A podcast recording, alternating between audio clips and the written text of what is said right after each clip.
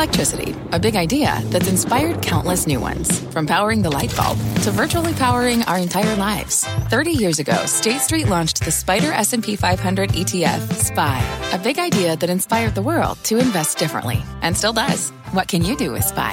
Before investing, consider the fund's investment objectives, risks, charges, and expenses. Visit ssga.com for a prospectus containing this and other information. Read it carefully before investing. SPY is subject to risks similar to those of stocks. All ETFs are subject to risk, including possible loss of principal. Alps Distributors, Inc. Distributor. You're listening to The Exchange. Here's today's show.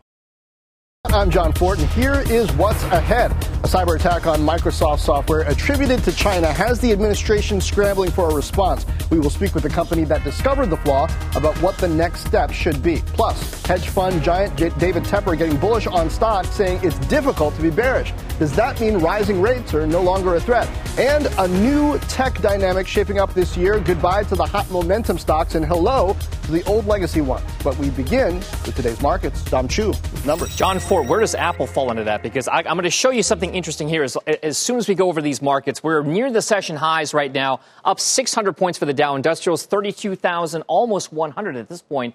The S&P 3874 up about seven, uh, seven tenths, eight tenths of one percent, and then the Nasdaq continuing that trend in technology stocks, underperforming down by about two thirds of one percent there. The reason why I ask about Apple and the new versus old is because take a look at Apple shares right now. They are now still down almost 3% in trading today, despite the move up in the Dow. Remember, Apple's a Dow component, also a very large component of the S&P, the biggest one, and the NASDAQ 100 as well. So again, that year-to-date decline 11% for Apple shares, one of the bigger drags so far on an otherwise up day. Is it big old tech or is it new tech? I don't know, but watch Apple shares. The big deal there playing out. Also, watch transportation stocks because that's what's helping to carry a lot of the momentum to the upside. The iShares Dow Jones Transportation Index, ticker IYT, is up 2.5%. It gets, again, a gold star because it hit a record high in trading so far today. So that reopening trade, again, moving forward with a lot of those companies that transport the goods and services that we come to expect. And then one other place to watch. Just when you thought it was all over, check out what's happening with GameStop. Yes, that GameStop, ticker GME, up 45% right now. Why, do you ask? Because earlier today, the company announced that current board member and Chewy co founder and billionaire investor Ryan Cohen is going to start leading an initiative within this company's board to transform it into an e commerce company. That was a catalyst that got those shares surging to the upside. Remember, 193, but at one point, remember, a $480 stock intraday during the regular session, John. GameStop, once again in focus here. I'll send things back over to you. Dom, thank you. Well, let's go back to those bullish comments from David Tepper this morning. They are helping to drive the action. Tepper said to expect surging bond yields to stabilize and stocks, therefore, to move higher from here. This with the 10 year climbing to 1.6% today. So, should investors be putting all fears aside, gearing up for the bulls to keep charging? Well, for more, let's welcome in uh, Chris uh, Grisanti, the chief equity strategist at MAI Capital Management, and uh, Melda Mergen, uh, deputy global head of equities at Columbia Threadneedle Investments. Guys, welcome. Um, Melda, so what do you do here with these big, uh, richly valued at this point stocks that not only seem to be more at risk from uh, th- these rising yields, but also make up uh, a pretty heavy weight in the S&P? Yes, there's definitely a portion of the market uh, where the valuations are stretched, and we are very careful with those.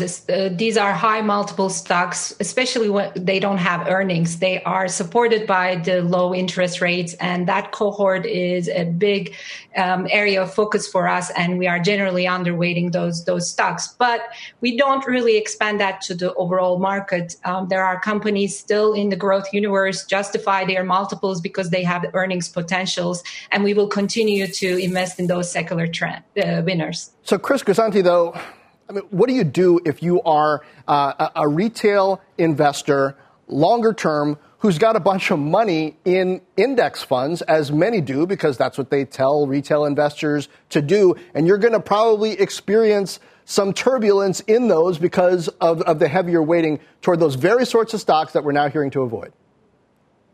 Sure, John. Well, first, thanks for having me. Second, um, I think it's important for retail investors to take a deep breath and stick to their plan, but also to recognize that we've entered a, a new. This is I, I'm calling this last week in the market the first post-COVID market that we've had. For the first time, we're looking ahead to a vaccinated world. Things are growing much faster. You no longer need the security of these certain earnings uh, winners like uh, Facebook and an Apple. Um, having said that, I think that the rotation has gone a bit too far. And so before you panic, I would take a deep breath and, and just like Melda said, uh, look at the earnings. And I think they're coming through. Well, Melda, um, Melda, one of the ways that we're not going to be post COVID is having to deal with the fallout from all of this spending that is occurring during this period to try to drive the economy out of this. What do you think the impact is going to be, whether it's uh, higher taxes, uh, cuts to spending, efforts, further efforts to drive growth, if that's even possible, all of the above? There's definitely pent up demand, so we think the spending is going to be uh, strong in the next nine to 12 months. The taxes, especially if the tax reform comes through on the high end of the income, that's going to be a negative for the market. But we generally expect the spending to go on with the fiscal stimulus package coming through, and especially in the areas where the consumer has been really quiet with travel and entertainment. So that will stay strong, in our opinion, in the next nine to 12 months. So, Chris, we, we see Disney surging today. That's one of the hottest components of the Dow. Is it time to really look at the reopening trade even more closely and who benefits there or no? Uh, definitely, John. And, and I think Disney is the perfect poster uh, boy or girl for uh, what's uh, what we're looking at ahead, which is we'd love to have high quality stocks that are also economically sensitive. Of course, the markets anticipated this, so they're kind of picked over now. But I would look in the travel area, I would look in the entertainment area. Comcast is kind of a hidden play like that because they have the theme parks and things like that. But I would say again, this last week has given us some opportunities in what I call rotation victims. And you know, Facebook, the PayPal, the Home Depot that have been left behind, and I think those are, are just as uh, tempting right now because they've been their their relative valuations are as attractive as they've been in the last year. And Comcast is the parent company of this network. I will right. point out, uh, Melda, um, you think small caps have a particular potential here? Yeah, small caps usually really benefit from the domestic economy growing, and it will no, not be an exception this time around. And value, as we discussed, as a cyclical rotation, definitely uh, is is going to benefit. So small cap value, also mid cap value too. So the value spectrum is interesting. Small cap specifically also affected by, um, to most people's surprise, is with the global economy too, and expecting global economy to start improving from here. They have another support point. Okay. Melda Mergen and Chris Grisanti, thank you.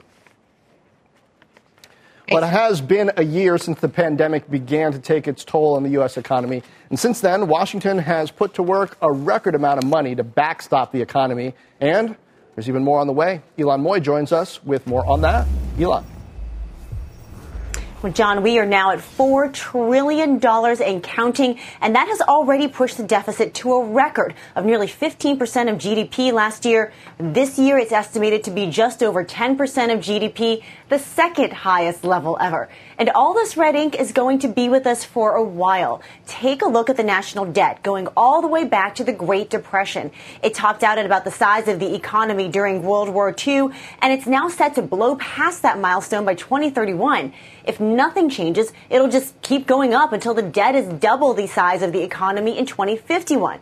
Now keep in mind, this is all before you factor in the additional $1.9 trillion from the current COVID relief package. Add that in as well as the likely extension of individual tax cuts and the fact that spending is probably going to grow with inflation and projections for the size of the debt jump to 259% of GDP over the next generation. Now, these numbers are starting to weigh on lawmakers, not just Republicans, but also moderate Democrats who successfully pushed to scale back parts of this new package. That could factor into the discussions of what comes after this COVID relief bill. And John, how big it'll be. Back yeah. to you. I mean, that, that seems kind of like cutting back on eating out when you just took on like a trillion dollar mortgage. I don't know how far that goes. So, uh, Peter Boockvar at Bleakley Advisory Group had an interesting note this morning saying it's going to be hard for the Fed to taper from here because of this um, massive amount of Treasury supply. to pay for the spending. So it, it seems like in the past there's been this battle between cutting spending, raising taxes, and fueling growth as the way to solve this. Are we now in the position where it's got to be all of the above? Well, I think that John, your point about you know getting the Diet Coke along with the Big Mac and the supersized meal is a really good one. And I think the problem that we're seeing right now in Washington is you're right. The policy prescription would be cut spending and raise new revenue. The fact of the matter is though that lawmakers only talk want to talk about one side of the ledger or the other. And we're in an environment now where there is uh, control of Washington by one party right? And they can push through the type of legislation they want to see. They don't necessarily need pay fors in Washington speak to go along with the spending that they're proposing. Now, there is some discussion amongst the moderates of, you know, are there ways to offset parts of this package? But certainly, I think that Democrats are not looking to offset the entire cost of the next big legislative package, likely to be infrastructure. There may be some revenue raisers in there, such as an increase in the corporate tax rate. Um, but I think there is a much uh, bigger appetite for living with larger amounts of debt than there used to be. Hmm. And I think that the pandemic period uh, showed Democrats that you can do this, at least for now, without fears of inflation heating up. But what does Joe Manchin want? That, that is going to be the question, I think. Uh, Ylan Mui, thank you. And now coming up, a new major cybersecurity breach of Microsoft services has been linked to hackers in China. Wall Street and Washington now scrambling to figure out the next move. We're going to speak with the company that discovered that breach ahead. Plus, the number of women in the workforce saw a huge decline amid the pandemic. We're going to look at the numbers and what we can do to fix it as the economy attempts to achieve a new normal. And now let's take a look at the Dow 30 heat map. We're now pretty much at session highs, up 600 points. Disney, Cisco, Visa leading. Apple and Microsoft are your laggards. The exchange back in two. What's on the horizon for financial markets? At PGIM, it's a question that over 1,400 investment professionals relentlessly research in pursuit of your long term goals. Specialized across asset classes, but united in collaboration, our teams provide global and local expertise. Our investments shape tomorrow, today. Pursue your tomorrow with PGIM, a leading global asset manager. Welcome back to the exchange. President Biden signing an executive order to establish a gender policy council today to tackle the structural issues that have made women bear the disproportionate economic uh, impact of this COVID pandemic. Wells Fargo Securities is out with a report on the unequal fallout. A staggering 1 million more women have lost employment than men. And perhaps more troubling is that women in their main working years have left the labor force at almost twice the rate of men. Joining us now with details of that report is Sarah House, senior economist for Wells Fargo Securities. Uh, Sarah, great to have you. And it seems to me there are so many factors at play here, starting with, it doesn't have to start with this, but it does for me. The burden of family care has fallen disproportionately on women still. School buildings still not open, older parents requiring care uh, for younger children, child care is often unpredictable. Just with that, how much of an impact can you tell uh, is that factor? I think that is the the primary factor in this downturn. So industries have played a role to some extent, but I think when you look at it and look at really what's happened to labor force participation in particular, you can see that burden of of childcare and broader family care. To your point about you know elderly parents, that falls disproportionately on women as well. So if we look at the decline in labor force participation since COVID for men with children, it's been about six tenths of a percentage point. For women with children, though, it's been four times that. It's been a decline of 2.4 percentage points. And so that really underscores just the disproportionate toll that those family responsibilities have taken on women's labor force participation over COVID. And this isn't some, you know, niche story here. The, the U.S. economic growth of the past 50 years has been fueled so much by women participating so much more than in the past. And we're talking now about all this spending that we're embarking on to get out of this pandemic, the need for growth, the need for new revenue. That's got to come from women participating, right? Absolutely. So this is really a story about how do we grow the economy on a long-term sustainable basis. So we are going to see the strongest growth in roughly a generation this year, but so much of that is on the backs of this fiscal stimulus, not on a long-term sustainable path.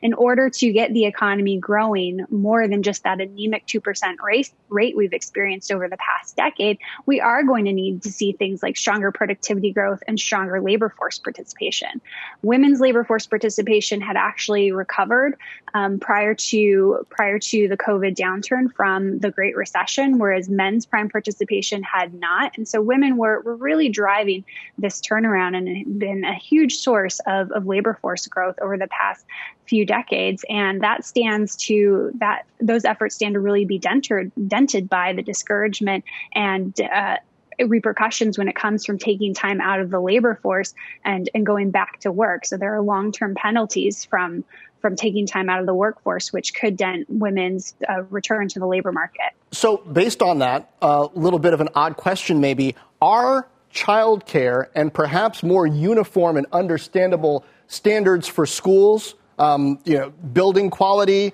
uh, pushing back against teachers' unions sometimes that say we're not going to come to work, are those infrastructure? Because without those, it seems uh, mostly women, just because of the way our culture is, uh, at this point at least, aren't going to be able to have a reliable path back into the workforce.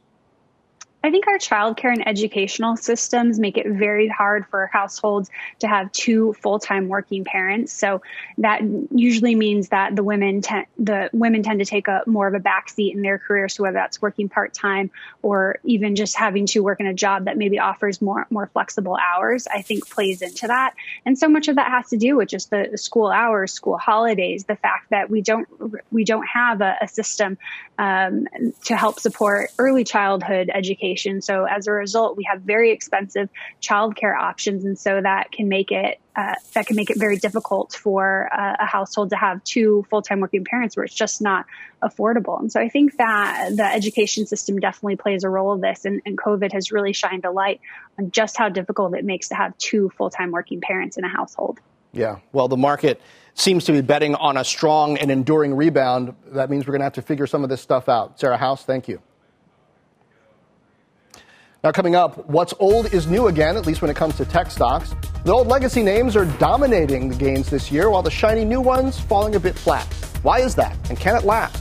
Plus, the U.S. hit a record for daily COVID vaccinations this weekend, but one trend that may be starting to emerge people not showing up for their second dose. We got that story next. People today can spend half their lives over 50. So it's good to be financially ready for what's important to you as you get older like a family vacation. Or starting your dream business. Welcome to Connie's Coffee. How may I help you? AARP's trusted financial tools can help you plan for whatever your future holds.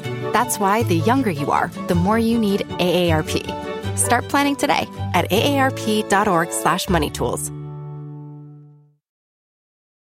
This podcast is supported by FedEx. Dear small and medium businesses, no one wants happy customers more than you do. So you need a business partner just like you.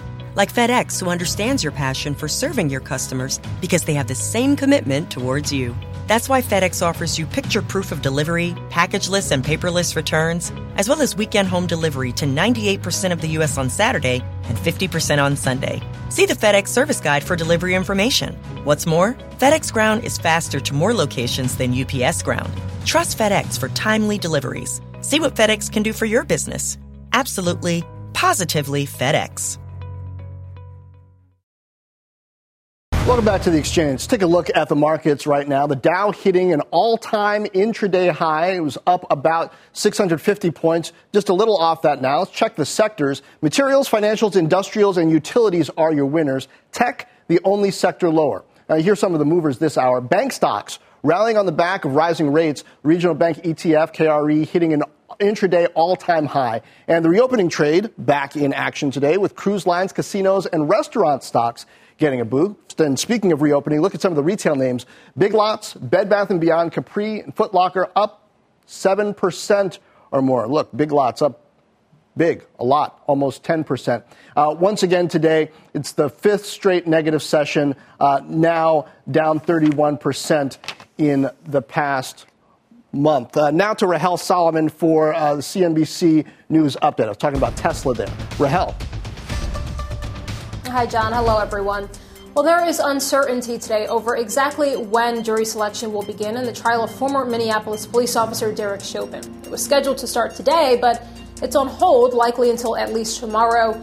This is amid court appeals over whether the government can add a third degree murder charge in the death of George Floyd. Chauvin is already accused of second degree murder. Former President Donald Trump's legal efforts to challenge Joe Biden's election results are now officially over. The U.S. Supreme Court declining to hear Trump's appeal over the Wisconsin vote, and there are no other cases pending. With an estimated 17 million viewers in the U.S. alone for last night's Oprah Winfrey interview with Meghan Markle and Prince Harry, there are plenty of opinions about their accusations of lack of support, with hints of racism from the royal establishment. But Prime Minister Boris Johnson mostly keeping his opinions to himself.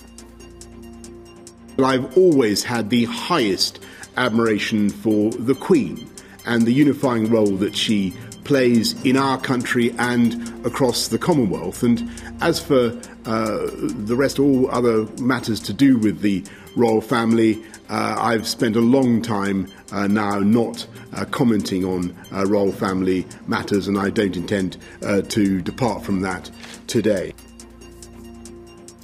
And tonight on the news with Shepard Smith, how the interview is playing out with the rest of the British public. But, John, as you know, lots of uh, buzz on social media. Of course, also about Oprah's job as an interviewer, with people saying that Oprah is our queen. So, um, lots more to come there, John. I'll send it back to you. Oprah has been distinguishing herself as an interviewer for a long time, Rahel. Thank you. And the U.S. is now on track to have enough vaccine supply for every American adult by May. That's great news if you live in the U.S., but abroad, story's not the same. Meg Terrell joins me with more. Meg. Hey, John. And folks are worried that if other countries don't also get access to COVID 19 vaccines, it could prolong the pandemic around the world. As you mentioned, here in the U.S., we should have enough vaccine for every American adult by the end of May.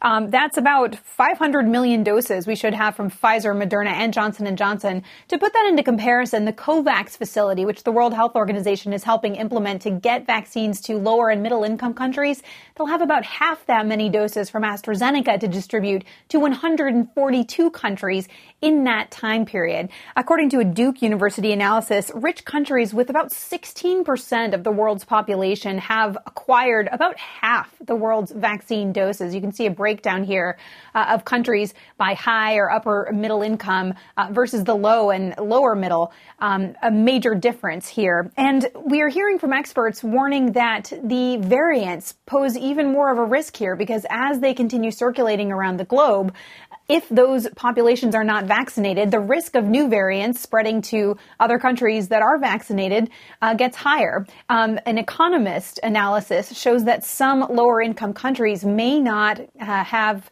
a majority of their population having access to vaccines until 2023. And so the risk could continue to persist. Now, one suggestion, of course, is that as rich countries have over purchased vaccines, um, they could then give the extra either to COVAX or to other nations that need access, John. So a lot of calls here for more equity, not just because it's the right thing to do, but in terms of enlightened self interest. John? Now, Meg, I seem to remember several months ago there being talk about not prioritizing giving people the second dose of the vaccine in order to get enough people vaccinated overall. But now the concern seems to have shifted that people who are up for their second dose and the dose is there for them aren't taking it. What's going on? This has been a hugely hot topic, you know, especially as the UK has spread out the doses in order to give the first dose to more people. Here in the United States, public health officials are saying, no, you need your second dose of the Moderna or the Pfizer vaccines on time, three or four weeks, and not after six weeks. Um, we have heard from a number of states there are a certain number of people that have not yet come back for their follow up dose. And so that would be a concern in terms of being considered fully vaccinated. And of course, we just got the CDC's guidance for what people can do when they're fully vaccinated. You only get there for the Pfizer and Moderna shots if you get both doses, John. Yeah, well, my, my parents in their 70s and 80s just got their second dose over the weekend and they're feeling great. So uh, get your second dose, people. Meg, thank you. Now, while many Americans are now vaccinated, some of them are under vaccinated. Got one shot, as we were just talking about, but did not return for their second. Michael Dowling is CEO of Northwell Health, which has given more than 194,000 vaccinations, including the first in the U.S. back in December. But at least 3,500 of those people are now more than 42 days late for their second dose. Um, Michael, thank you for being with us. What's the reason? Yeah that you're getting, if you have any sense of this for why people aren't coming for their second dose? Is it concerns, you know, there's especially with Moderna uh, about the, the side effects and people feeling bad after the second one? Well, I think it's a combination of all of those. I don't think you can just pick one thing and say that is it.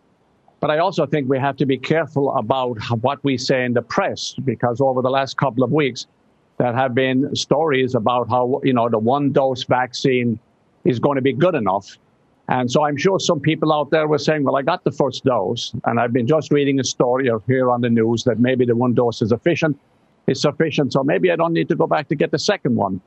So there is so much information out there. And sometimes we report on a lot of information without having the definitive answers on these things. So it's, the, it's, it's that, that I think is a reason. It's also, I think people get busy, people forget.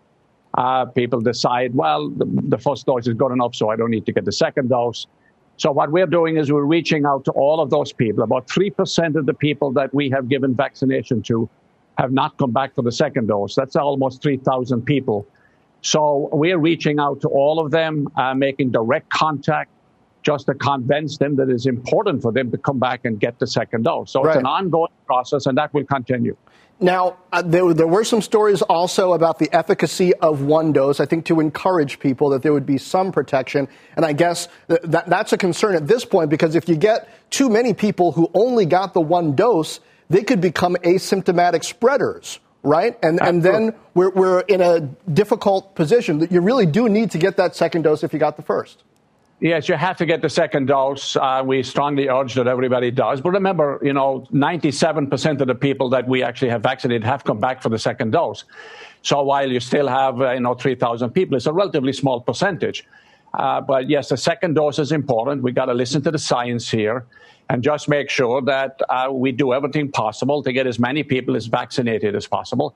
Now, one other thing I mentioned, the J&J vaccine, which has just come out, and we did, I believe, the first one in Long Island at least, uh, vaccination with the J and J vaccine.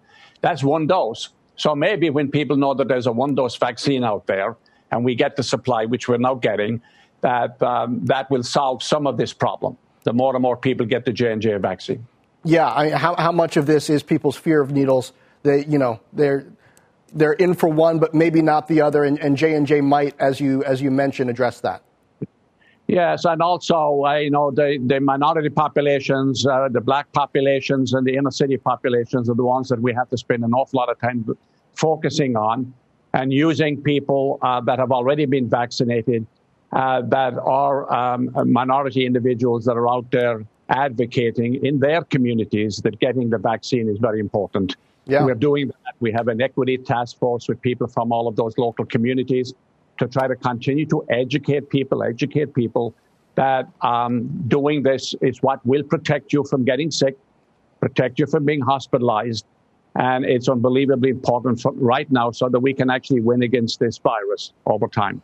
Absolutely. And that's why I said my parents got their second dose over the weekend, and my mom told me yesterday that they are feeling great. Thank you. Um, uh, to Dowling there. Ahead, a China linked cyber attack hitting thousands of Microsoft customers, including businesses, government officials, and schools. So, how did this go undetected for weeks? And how will the administration respond? And the street initiating on Bumble stock today with nine different calls. We're going to break down what they're saying with the stock down 26% from its highs. We'll be right back. Cybersecurity stocks are in focus today after Microsoft disclosed its Exchange software was the target of a cyber attack by an espionage group linked to China. Eamon Javers joins me now with the latest. Eamon. Yeah, John, here's what we know as of right now. This hack is being linked to China. It's being linked to a state sponsored entity that as early as January 3rd began this attack. It's focused on Microsoft, Microsoft Exchange software. So the idea is uh, if the Chinese can get into that Exchange software, they can read a company's email. Uh, the, the alleged hack here was described as initially very stealthy. They were very careful not to be detected, but then as it went on into last week, became much more noisy and aggressive. So the question here for people who run companies are trying to respond to this is how do you get the Chinese out of your systems uh, if you believe that in fact they are in the system? The U.S. government has now been warning companies to apply the Microsoft patch and to make sure that they check their systems to be sure that the Chinese are out of there. And John, we've got a key guest here uh, on all of this as the other, other attackers reportedly piled into this, this same attack last week. Uh, we're learning more and more about how widespread this is. So I want to bring in Stephen Adair. Uh, he is the president of Volexity, and Volexity was one of the companies that first spotted this attack in the wild and got credit now from Microsoft uh, for responding to the attack and alerting Microsoft as to what went on. Stephen, thanks so much for being here. Tell me how you guys saw this in the wild in the first place and when you first spotted it. Yeah, you mean yeah. Thanks for having me. Uh, so yeah, our team here at Volexity um, first found this in uh, late January. We detected what you know we you kind of alluded to a, a pretty stealthy um, and very targeted operation. You know, a cyber espionage operation against two of our clients. Um, we found that back in late January, and as you mentioned, we've been able to kind of track this now back to you know starting as early as January third. Um, and you know, kind of what we saw was you know, email was being stolen from these organizations, and it was something that you know was, was quite under the radar. You know, in the sense that it wouldn't trigger any security, you know, alarm bells. It wouldn't trigger antivirus software. You know, the actions that were being taken, you know, weren't too alarming. Um, you know, in terms of raising any alerts. But when our team kind of dug in a bit, you know, we found, hey, these guys are actually exploiting a bug in Microsoft Exchange, the, you know, the software that organizations and businesses use to run and host their own email um, they're using it to steal email, and that's that's kind of where it started off. Um, and we got that reported to Microsoft and collaborating with them. Um, and as you mentioned, you know, things changed a little bit. You know, just over a week ago, from you know the stealthy attacks that we saw um, to being a little bit more uh, you know indiscriminate, widespread, and very noisy. Well, let me ask you this because Microsoft seems in many ways to be the obvious target here, right? Because its products are ubiquitous throughout corporate America, throughout individual homes across the country and around the world. If you're Microsoft, you know that you're going to have incoming cyber attacks. What do you think Microsoft did wrong here that this thing uh, became so widespread as fast as it did?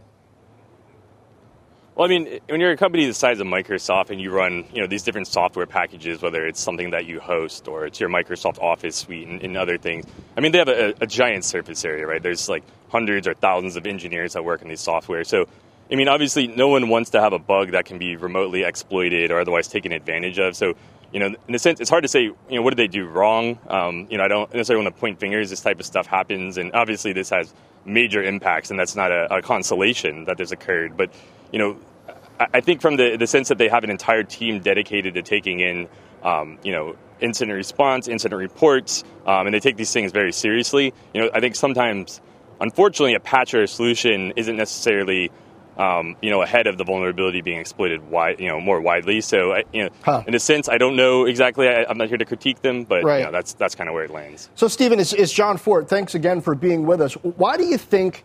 The hackers got noisy about this? Why not stay stealthy? Uh, is it possible that they're looking for people to do something that worsens the impact of this attack because they're scrambling now that they realize that they've been infiltrated? Yeah, well, so that's a great question. And it's one we kind of speculate to, but we have a couple answers to that. So, one, you know, the, a little over a week ago got very noisy and it went from just reading email to the kind of the catastrophe that's become where businesses and organizations, whether they're giant defense contractors or banks or, you know, ministries of foreign affairs in different countries down to the small business and mom and pop shops that run the server, they're not just having their email stolen, they, you know, backdoor. These are, they're having ways that hackers can get into their networks and kind of, you know, do all kinds of things. So this hmm. is real bad. Um, why would that change?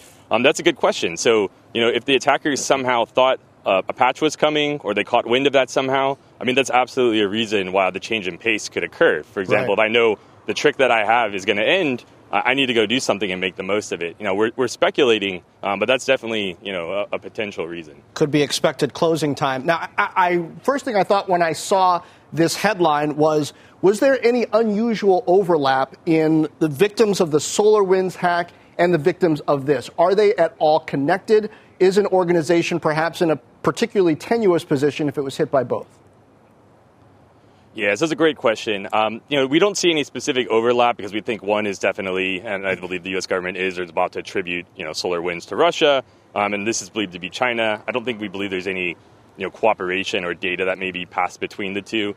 Um, I think the probably, you know, the biggest or hardest spot would be organizations that run, you know, ran SolarWinds Orion and also ran Microsoft Exchange could get a, a double whammy out of this. But you know, in, in terms of like specific or, or tight overlap, there there isn't any. But it's just kind of the you know, the security industry and, and, and folks in the IT industry, you know, they're kind of reeling because these are two, you know, massive, major vulnerabilities and exploits that have been realized to do real damage in a short period of time. Steve, Steven, it's Eamon again. You talk about the scale of this and how people are reeling from it. And I guess the question is what comes next, right? I mean, you know that the Chinese entity has been in a lot of these email servers now. You know that they've been stealing a lot of documents, but we haven't seen them start to exploit that yet. And that might take some time. When do you think we're going to see actual damage to these companies as a, as a result of all this lost intellectual property, lost trade secrets, lost classified information, and all the stuff that's been stolen? Actually starts to show up in the real world and impact companies? Yeah, that, a great question. So the earlier on in what we saw was very targeted to steal email. We kind of think those type of espionage operations, you know, they don't see the light of day in the sense of something, you know, that manifests like a technology being stolen. I mean, it's potential, um, but some of the communications and things potentially give people insight into what those organizations are thinking or doing, um, and, and that type of thing. I don't know that you'll have a definitive way um, to kind of manifest, you know, for it to manifest itself. You know, what I think the bigger fear, um, and, and, you know, Volexity's been doing a lot of incident response and forensics for different companies, um, and we haven't seen this yet, um, but we're afraid that, you know, this could turn to ransomware or other things outside of what, you know, the, the cyber espionage realm would be. This isn't just something that's in the hands of, you know, the, the Chinese government or potentially Chinese government affiliated attackers. Um, it's, it's now potentially in the hands of anyone um, that, you know, has proof of concept code and can exploit this. So we're, we're afraid what's next is, you know, a damaging ransomware attack. Um, however, that doesn't that doesn't downplay the, the espionage risk for the organizations that have been targeted well before, you know, a, a week ago. Um, but I, I don't know that we'll ever see it necessarily come to the light of day. But espionage of these different attackers is stuff that Volexity's been dealing with for, for many years. Um, and this isn't the first time or the last time, but you know, it fits into their, you know, the playbooks of these yep. different groups of what they, they typically do, though. Yep, spies can be very sneaky. Steven Adair, thank you so much for joining us on CNBC. Really appreciate your time and uh, keep in touch. Let us know what's happening next. And Jon, as I toss it back to you, the one thought from Steven there that seems to be important, uh, and we're hearing this from a lot of cybersecurity experts, is that this sort of gentleman's agreement among nation state espionage actors uh, to steal information and spy on each other, uh, but not necessarily disrupt things in the real world, that gentleman's agreement seems to be holding loosely. Uh, and the question is, which country will be the first one to break that and actually start disrupting things in the real world. And that's one of the big fears of people in this space, Jon. Yeah, well, you know what they say about honor among thieves. Amen. thank you. Now, coming up, the tech trade getting turned on its head in 2021, momentum names slowing down while more traditional companies picking up speed. Look at this mystery chart. This gray chip stock up nearly 25% so far this year. We're going to reveal the name and whether that divide might get even wider next. And check out the Russell 1000 Value ETF, IWD, hitting an all time high. Take a look at some of the leaders in that ETF McAfee, Hanesbrands, JetBlue, CF Industries. We'll be right back. Welcome back to the exchange. There's a new dynamic shaping up in tech stocks. Hot momentum names cooling off, while old tech, think HP Enterprise and Dell, are soaring so far this year. Deirdre Bosa has a look at what's behind those moves. Deirdre, what gives? Well, Jon, what's old is new again, and the emerging divide is playing out again in today's market action. The hottest names of 2020, they're under pressure while the old guard continues to move higher. Now, it is the faster growing next generation tech, think AI, cloud, fintech, SaaS, versus stodgy legacy businesses like on-prem software, hardware, and IT infrastructure. Now, the first group was last year's darlings, but they are getting hammered in this year's tech rout as their valuations are looking pricey and risky in a rising bond yield environment. Snowflake, Zoom, Lemonade, Shopify, C3.ai, those are just some of the names, and they are down between 15 and more than 40% over the last month alone.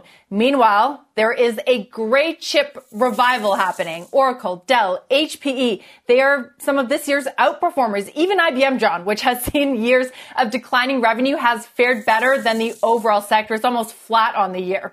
Now, their valuations, of course, they didn't run up in that 2020 FOMO rally, and they are expected to benefit as spending picks up this year. The key question, though, are these legacy names secular long-term bets or are they trading opportunities for this year and this year only? Some analysts say that FANG is actually the sweet spot. Amazon, Apple, Facebook are underperforming and they trade at relatively more reasonable multiples. And they also hit on some of those next gen technology that is expected to be here for a long time, like cloud and AI, Jon. All right. Well, we talked old. Thank you, Deirdre. Let's talk new again and stick with tech. Bumble now is all the buzz on Wall Street today with the stock getting initiations from at least nine different Thank firms. You. The consensus appears to be, well, mixed with four buys, five neutrals, no sells so far. Goldman Sachs is the most bearish with a neutral rating, a $46 price target, implying a 26% move lower from here, saying they believe the growth opportunities for Bumble are largely priced in. On the other hand, Jefferies setting a price target of 80 a share, calling it the new queen bee and saying it's barely scratching the surface of a massive global opportunity. Now remember, CEO Whitney Wolfe Herd became the youngest female founder to take a U.S. company public when Bumble began trading on the NASDAQ about a month ago. But since then, shares are down 28% from their all time high set that day uh, after going public. The stock hasn't been able to string together a positive week. If it's able to finish in the green today, it would be only the third time it's put together back to back positive trading days, but it did open far higher uh, than was expected. Still ahead, airline stocks flying high today as more than 59 million Americans have gotten at least one COVID vaccine and states lift restrictions. Up next, we're going to talk to the CEO of Enterprise Holdings, Chrissy Taylor, about what the return of travel means for their bottom line. The exchange, we'll be right back. Welcome back to the exchange. Travel is on its way back as more people are getting vaccinated. And as CNBC's Phil LeBeau reported this morning, airlines are returning to responding, I should say, to that surge in demand. Seats are up 30% in May, 36% in June, 41% in July. That rebound in flying also means an increase in car rentals. Joining me now with more on travel in a post vaccine economy and helping out local businesses is Chrissy Taylor, CEO of Enterprise Holdings, which owns the Enterprise, National, and Alamo car rental companies. Uh, Chrissy, good afternoon. Uh, first of all, I really wonder what impact you're seeing in customer behavior from COVID? Because I know until there's herd immunity, I'm going to be less likely to use an Uber or Lyft when I travel and more likely to just rent my own car. Yeah, we've definitely seen an impact from COVID, and airports are down, but the road trip is alive and well. And so many consumers and businesses, the car has become the go to mode of transportation. And so, as I said, the road trip is alive and well, and we're really taking advantage of that opportunity with the breadth and depth of our global network and also our home city location. And so, people feel safe in a vehicle, they can control their environment. And so, um, let people drive, and it's, it's really been been a nice uptick for us throughout the pandemic. Now, have you been able to use this period over this year to use technology and, and retool your operations? Has your efficiency gotten higher, and in what ways? Absolutely. So um, during the pandemic, using technology, you know, the low touch to ultimately no touch rental experience has become very important. The customer wants control. And so you've probably heard this a lot about using digital properties. And so we've been able to have customers check in online so they're ready to go when they come to our rental location and we can get them to the vehicle. Um, and so that's become the health and safety um, obviously has been elevated and we've overhauled all of our cleaning processes with the complete clean pledge and also a partnership with Clorox that has been very very successful. And so while the pandemic has been going on, a lot of things and a lot of innovation will stick around with us for the long term, which is great for the consumer. Hmm. Now, now, tell us about this $100 gift card initiative that you have given them to employees to help local restaurants, not chains. Why do it? What's the feedback been? Yeah, it has been awesome. So, Employee Appreciation Day was Friday, and we've been watching the stories unfold over the weekend.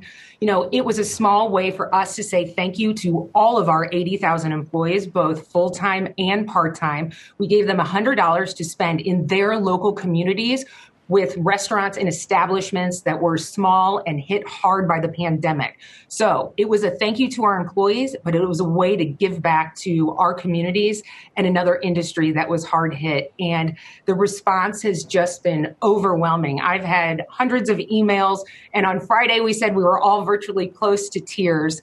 Um, but it's just it's something positive in a time when there's a lot of negativity out there. And if you didn't know, Enterprise um, was also founded um, by my grandfather and just as a one store in St. Louis. And so we understand, and all of our employees understand um, the vision, the passion, and the hustle behind every single local business. And so we just wanted to reach out and support them. Huh. I did not know that, that it was founded by your grandfather. Uh, great to know. Quickly, if you can, any follow on benefits or reactions that you expect to see from local businesses then using Enterprise? Absolutely. We want to give back to our local communities. And so when everyone is ready to travel, mm. um, just know that Enterprise is there for you. We are ready with a, cell, with a safe and well maintained vehicle. So we just want to be part of the community and make sure we're helping solve problems for everyone. Uh, definitely want to see people pay that forward. Uh, Chrissy Taylor, Absolutely. CEO of Enterprise Holdings, thank you. Thank you. You've been listening to The Exchange. Make sure you're subscribed to get each episode every day, same time, same place. This podcast is supported by FedEx. Dear small and medium businesses, no one wants happy customers more than you do. So you need a business partner just like you. Like FedEx, who understands your passion for serving your customers because they have the same commitment towards you. That's why FedEx offers you picture proof of delivery, packageless and paperless returns, as well as weekend home delivery to 98% of the U.S. on Saturday and 50% on Sunday. See the FedEx service guide for delivery information. What's more, FedEx Ground is faster to more locations than UPS Ground. Trust FedEx for timely deliveries. See what FedEx can do for your business. Absolutely, positively FedEx.